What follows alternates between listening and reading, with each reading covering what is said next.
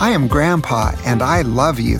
I'm Grandma, and I love you too. Welcome to our podcast, Grandpa and Grandma Bedtime Stories. We share some stories that will make you laugh, We share stories that might make you cry. and we share stories that will give you courage to choose the right. And these bedtime stories will help you to dream sweet dreams. So get on your pajamas and say your prayers. Turn out the light and hear our story tonight. This is a story about romantic elevators. Yes, that's right. Romantic elevators. For you, an elevator is probably just a way to get from one floor to another. For me, it's an entirely different matter. It is a matter of love, affection, and even passion that are like the ups and downs of life. Let me explain. Are you ready? Here we go. On March 22, 1976, I, Edward Jeffrey Hill, proposed quite unexpectedly to Juanita Ray. We were both college students at Brigham Young University and had been dating for about six weeks. We were very much in love. That afternoon, we skipped all our classes and went hiking on Y Mountain in the warm spring air. Songbirds were singing. There was a gentle breeze. The world was new. You get the picture. Well, one thing led to another, and we found ourselves sitting side by side on a ledge overlooking Utah Valley. The view was gorgeous. You could see the mountains in every direction and the patchwork of the city below. The clouds and blue sky reflected in Utah Lake. Juanita had never seemed so beautiful to me. The time was right, so I asked her to marry me. I was surprised. I had not even thought to ask her until five minutes before. Juanita was very surprised too.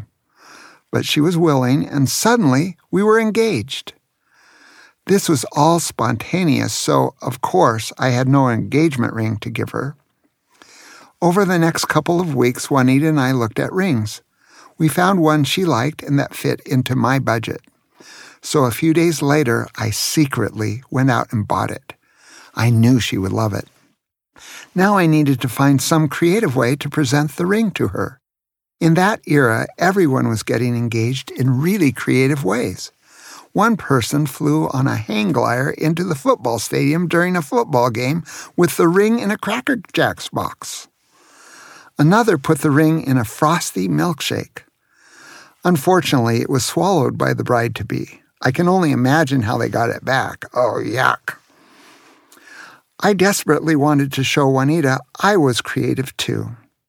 However, after I had thought and thought, I soon had to face the fact that I'm really not that creative. In fact, I can be quite boring. I am steady and dependable, however, and that's a good thing if you're a husband and a father.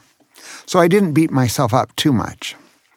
Instead of being creative, I decided to just take Juanita to lunch at the Sky Room, a restaurant with a good view of the mountains from the top of the BYU Wilkinson Center, and give her the ring after we ate dessert.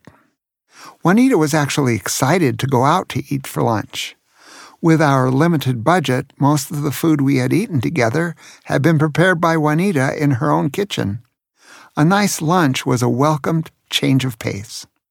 I had purposely misled Juanita into thinking that the ring would not be ready for a while, so that she wouldn't suspect anything.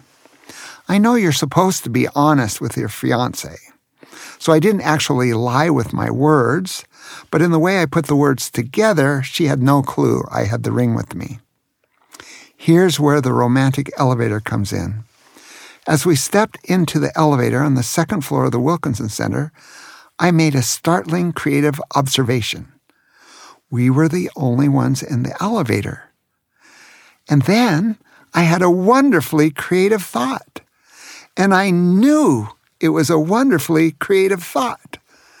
I realized that it would be amazingly creative to give Juanita her engagement ring in an elevator.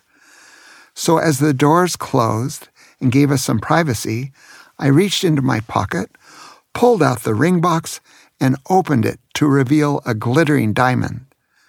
When Juanita saw the ring, her eyes sparkled, and she threw her arms around me in a rapturous embrace and gave me by far the best kiss of our relationship. You have to realize that Juanita had been very stingy with her kisses to this point, so this was very exciting and a passionate moment. We were still in that rapturous embrace when the elevator doors opened onto the sixth floor of the restaurant. Now, in those days, you could get a $5 PDA ticket for public display of affection, like kissing in public. However, since I had just given her a ring, we were absolved from any responsibility. That's not the end of the story, but the beginning of how elevators became so romantic in our relationship. Starting with the elevator ride down after lunch, Juanita and I began the tradition of touching and kissing on every elevator ride we took together. When others rode with us, I would just give her a discreet tap on the shoulder and a peck on the cheek. But when we found ourselves alone, we would recreate those romantic feelings of young love with very affectionate hugs and kisses, even decades later. One time, when my BYU office was on the 10th floor of the Kimball Tower, Juanita came to pick me up after a late night at work. We got in the elevator and found ourselves alone and truly enjoying the warm connection. I couldn't believe how our kissing had apparently transported us to a timeless dimension. It seemed to last and last and last. Then I discovered we had forgotten to push the floor button. We were still on the 10th floor. We pushed the button and enjoyed the ride down, albeit at normal time speed. That was an elevator ride to remember. When Juanita and I married, I thought that if we kept the commandments and lived the gospel, we would live happily ever after. I thought there could be no challenges that our love would not conquer. I figured that if we ever really got down, we could just seek out a tall building and take a long elevator ride to raise our spirits. Oh, if it were just that easy. Instead, I have found that marriage and family life is like an elevator, with many ups and downs, and sometimes there's just no way up.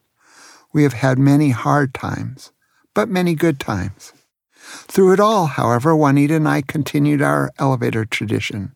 Our kisses were joyful in the hospital elevator at Tacoma General Hospital as we brought home our first healthy baby, Sarah. But our embraces were somber and consoling in that very same elevator three years later, after Juanita's first miscarriage. Our kisses were ecstatic in the elevator after my interview when I learned that I would likely be hired at BYU, my dream job.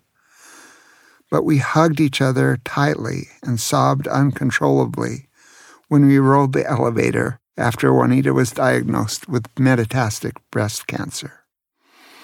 And now Juanita has been gone for more than 17 years. But still, when I see an elevator, I remember the love and affection and passion that we shared together for almost three decades. For you, an elevator is a way to get from one floor to another. For me, an elevator is so romantic and much more. Yes, so much more.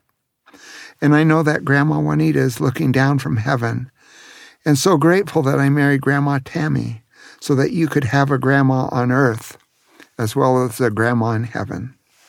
Yes, elevators can be romantic. We hope you enjoyed tonight's bedtime story. We hope you felt our love for you. And we hope you will have sweet dreams tonight. We love you so much.